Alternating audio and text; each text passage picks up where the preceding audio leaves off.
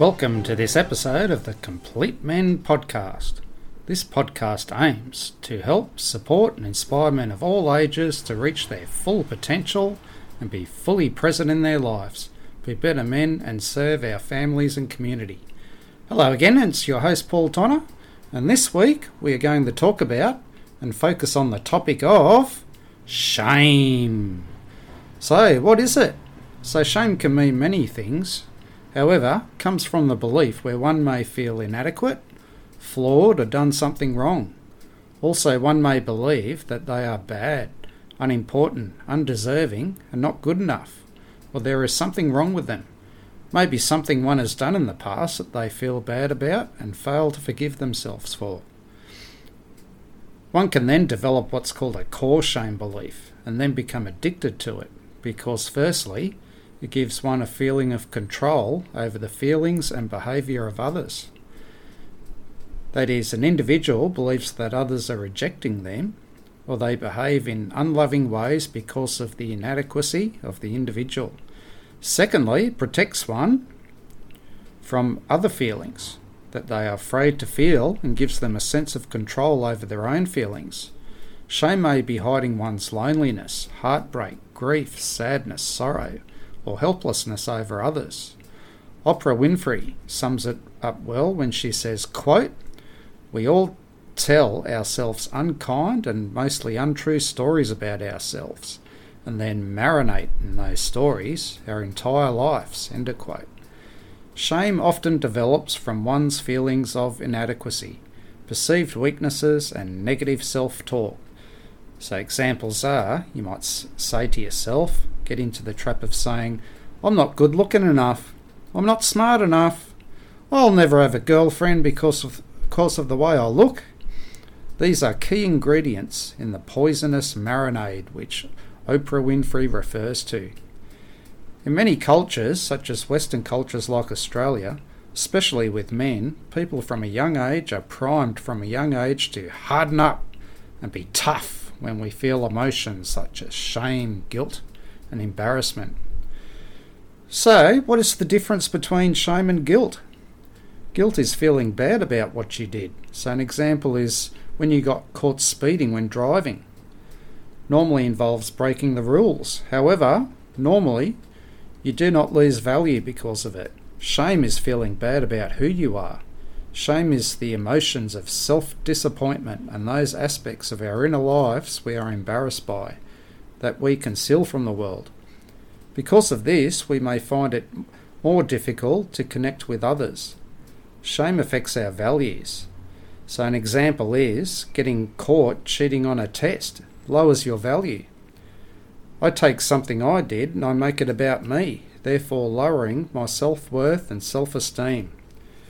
Guilt is about actions, shame is about the self. Engaging in behaviour that causes one to feel guilty can lead to deep shame. However, the effects of shame and guilt can greatly affect our self esteem and relationships and even result in psychological problems such as depression and anxiety, even bipolar disorder and schizophrenia, and substance abuse and eating disorders. Feelings of shame can be carried by an individual for many, many years, even from childhood. So, an example is a child who longs for closeness with his parents and not getting the love he wanted and being rejected. The beliefs that we may have at an early age, such as I'm unlovable, develops and a core of shame starts to build. The experiences that cause shame can alter one's basic trust in others and are at the heart of dysfunctional behaviour. Shame is not always a bad thing, as it can remind a person of their mistakes and learning from these mistakes, therefore helping them make better decisions in the future. it can also guide one towards more acceptable social behaviour and help the wider community. However, carrying sh- shame stories for many years is unhealthy shame that holds one back and makes it more difficult for them to achieve their goals. So let's look at toxic shame versus healthy shame. So, toxic shame is where I did this thing and I make this mistake, I made this mistake, and now I'm a bad person. I've assigned value to it. So, I'll give you an example about myself. About five years ago, where I live here, you, I guess you heard that with the siren going off that I'm recording from home in the background there. Yeah, about five years ago, across the road, and this went on for a couple of years, and it used to just drive me insane. There was um, a lot of construction work going on. They were putting a great big building across the road, and it just went on and on and on. And the noise every day, and the smell, it was just uh, stressful. It was a stressful time for myself. And yeah, I think it greatly affected my own health.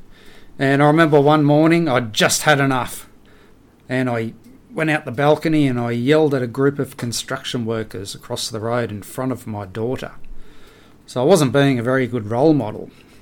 Healthy shame is where I use shame as a helpful tool and not lessen my value. So, an example is yelling at the construction workers and not feeling good about it, and thinking about what I've done and how, how I will not do it again next time. So, in other words, owning what I did, so next time I know that what it felt like and that it was wrong, I'll take a deep breath and will not react and will keep calm. And thankfully, all that construction work is finished now. So, where and when have you felt shame in your life? How did you feel and how did you manage these feelings? So, an example is feelings of not reaching your potential in life career wise, a failed marriage, wasting money, not appreciating things, or being nasty to someone. An activity I took part in during the week at the Complete Men's Group was to do with shame. It involved all the men in the circle being vulnerable and writing down one thing on four pieces of paper, something in our lives that we have felt shame over. I found the activity a very powerful one because it made me get out of my comfort zone, and instead of pushing the feeling of shame away, I actually addressed it. All the men, including myself, placed all our feelings of shame into a steel bowl that was set alight and placed the time when we have felt shame in our lives into the fire and made a powerful comment as we placed each feeling of shame into the fire to burn away. I felt a great feeling of relief afterwards. So, other ways in which we can heal shame. So, firstly, be willing to accept that other feelings and behaviour have nothing to do with you. Accept that others have the free will to be open or closed, loving and unloving, and that you are not the cause of their feelings and behaviour. Don't take others' behaviour personally and let go of the need to control others. Instead, show compassion to yourself and others and let go of the false beliefs about yourself that cause your feelings of shame. So, an example is I'm reading a really good book at the moment, which another man in my men's group recommended to me. It's called The Resilience Project by Hugh Van Cuylenburg. And he talks about some events in his past that brought him shame. One was when he was a kid and his younger sister was kidnapped in front of him, taken away and abused, and the shame he carried with him for years and years for feeling that he abandoned his little sister, who at 14 years of age developed an eating disorder from the deep trauma she suffered.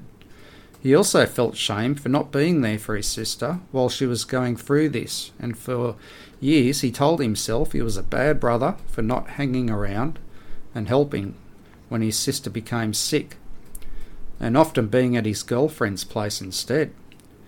However, he told himself years later, after looking at the situation and saying to himself that he wasn't a bad person, he just made a bad decision at the time, and that it was just part of life. and how he is able now to learn from bad decisions and aim to do better next time. He talks about the importance of being able to empathise with the real motivation behind your actions. So, looking back at that time, during his stage of life, he was 18 years old, he'd just finished school, just got his driver's licence, and had fallen in love for the first time. He had the choice then of being at home, which was an ongoing source of grief, or going to his girlfriend's place and being with his mates at the pub, which brought happiness. It helped him understand the motive for his behaviour at the time. Feelings of shame shut people down so that they can distance themselves from the internal state of hopelessness. An activity you might want to consider is mapping your life and writing a letter to yourself. What it involves is drawing up a timeline of events that may have brought you shameful thoughts. Then make a list of all the strengths you now have as a result of those difficult moments in your life. Write a letter to a young you and what you believe about yourself, what you well what you believed about yourself at the time. So an example is writing to a 13-year-old you who came last in a science test in the class and believed he was a dunce. What would a younger, ashamed version of you want to hear from the adult you have become now? Now, I remember doing this in a men's group activity oh, probably about eight years ago, nine years ago, where each man in front of the other men had to uh, talk about and walk along the floor, giving, talking about their life and all the different stages of their life and times when they felt shame. It also, it's also helpful to look around at others who own their story and recognise the strength and purpose it has given them and feel inspired. So, an example with, uh, with the book I'm reading at the moment, with uh, Hugh Van Cuylenburg, his sister, who has made peace with this terrible event that happened to her all those years ago, and how she has gone on to have an amazing life and now helps young people who are also affected by trauma. And also, be willing to feel your authentic feelings rather than cover them up with anger or shame. Be kind to yourself by being with caring and compassionate people for your own feelings. An example I can think about is being uh, caring and compassionate to your own feelings is Greg Chappell. He was my hero when I was growing up when I was a kid brilliant Australian cricketer and former captain of Australia. And yeah, the 1st of February in 1981, he ordered his younger brother, Trevor, to bowl an underarm delivery on the last ball of the day. Now, it was considered, well, it was in the rules within the time, but it was a very unsportsmanlike act at the time. And yeah, he copped enormous criticism for many years and was especially unpopular with New Zealanders and yes, and but what happened many years later, he discussed his public exposure of feeling and admitting his faults. And I'm sure this greatly helped his reduce his anxiety.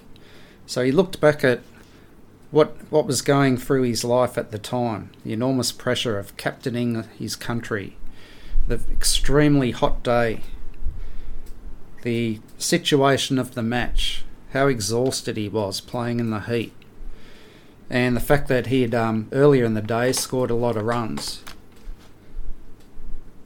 Yeah, and it was also just the constant travelling to and from all around from one city to the next, day after day, and just the constant pressure that he had to undertake of uh, captaining his country and taking on extra duties. So, it's also important to develop self compassion and to like yourself. Know that you are only human and will make mistakes. When I think about this, I think of that great Billy Joel song, You're Only Human. You will learn from those mistakes. You are a great person. This can help you move from toxic shame to healthy shame and bring the shame to a conscious level by recognizing where it is located in the body. Feel the feelings and describe the hurt, sadness, revenge, and embarrassment, and own the previously hidden feelings. If the shame from your past was brought on by someone else, describe the original experience. Discuss the negative energy of the person who caused the humiliation or rejection. Explore their reasons for the cruelty and understand that it is not your shame but someone else's. Visualize throwing away the other person's shame. And use laughter and pleasant emotions to reduce the tensions caused by the feelings of shame. Terrifying situations may be diffused by humour and laughter, and it's an indicator of good self esteem and feeling good enough to laugh about the unpleasant situation. So, example is uh, with Hugh Van Cuylenburg. he talks about accidentally wetting his pants in front of the class when he was in year two, and how just before he went on stage, years later as a guest speaker for the Resilience Project in Melbourne, he had accidentally taken a sleeping tablet instead of an anti inflammatory tablet. And how he owned the situation and shared it with the audience when he went on stage. He recalled the lessons he learnt from owning the experience from when he wet his pants in year two. He was able to successfully get through the performance on stage. Now, look at what you had to work with at the time. Ask yourself did I really know what my worth was at the time? And did I really know then how to draw boundaries for myself and protect myself? So, that's all for this episode of the Complete Men podcast. The Complete Men Foundation is based on the Gold Coast and we provide weekly men's groups and also deliver workshops, individual support, and programs for men to engage in, as well as related personal growth activities. For any man interested in attending, please go to our website completemen.org.au or phone 0478 508 155. References for this episode are on the platform page. I wish you great energy throughout your week. Aho!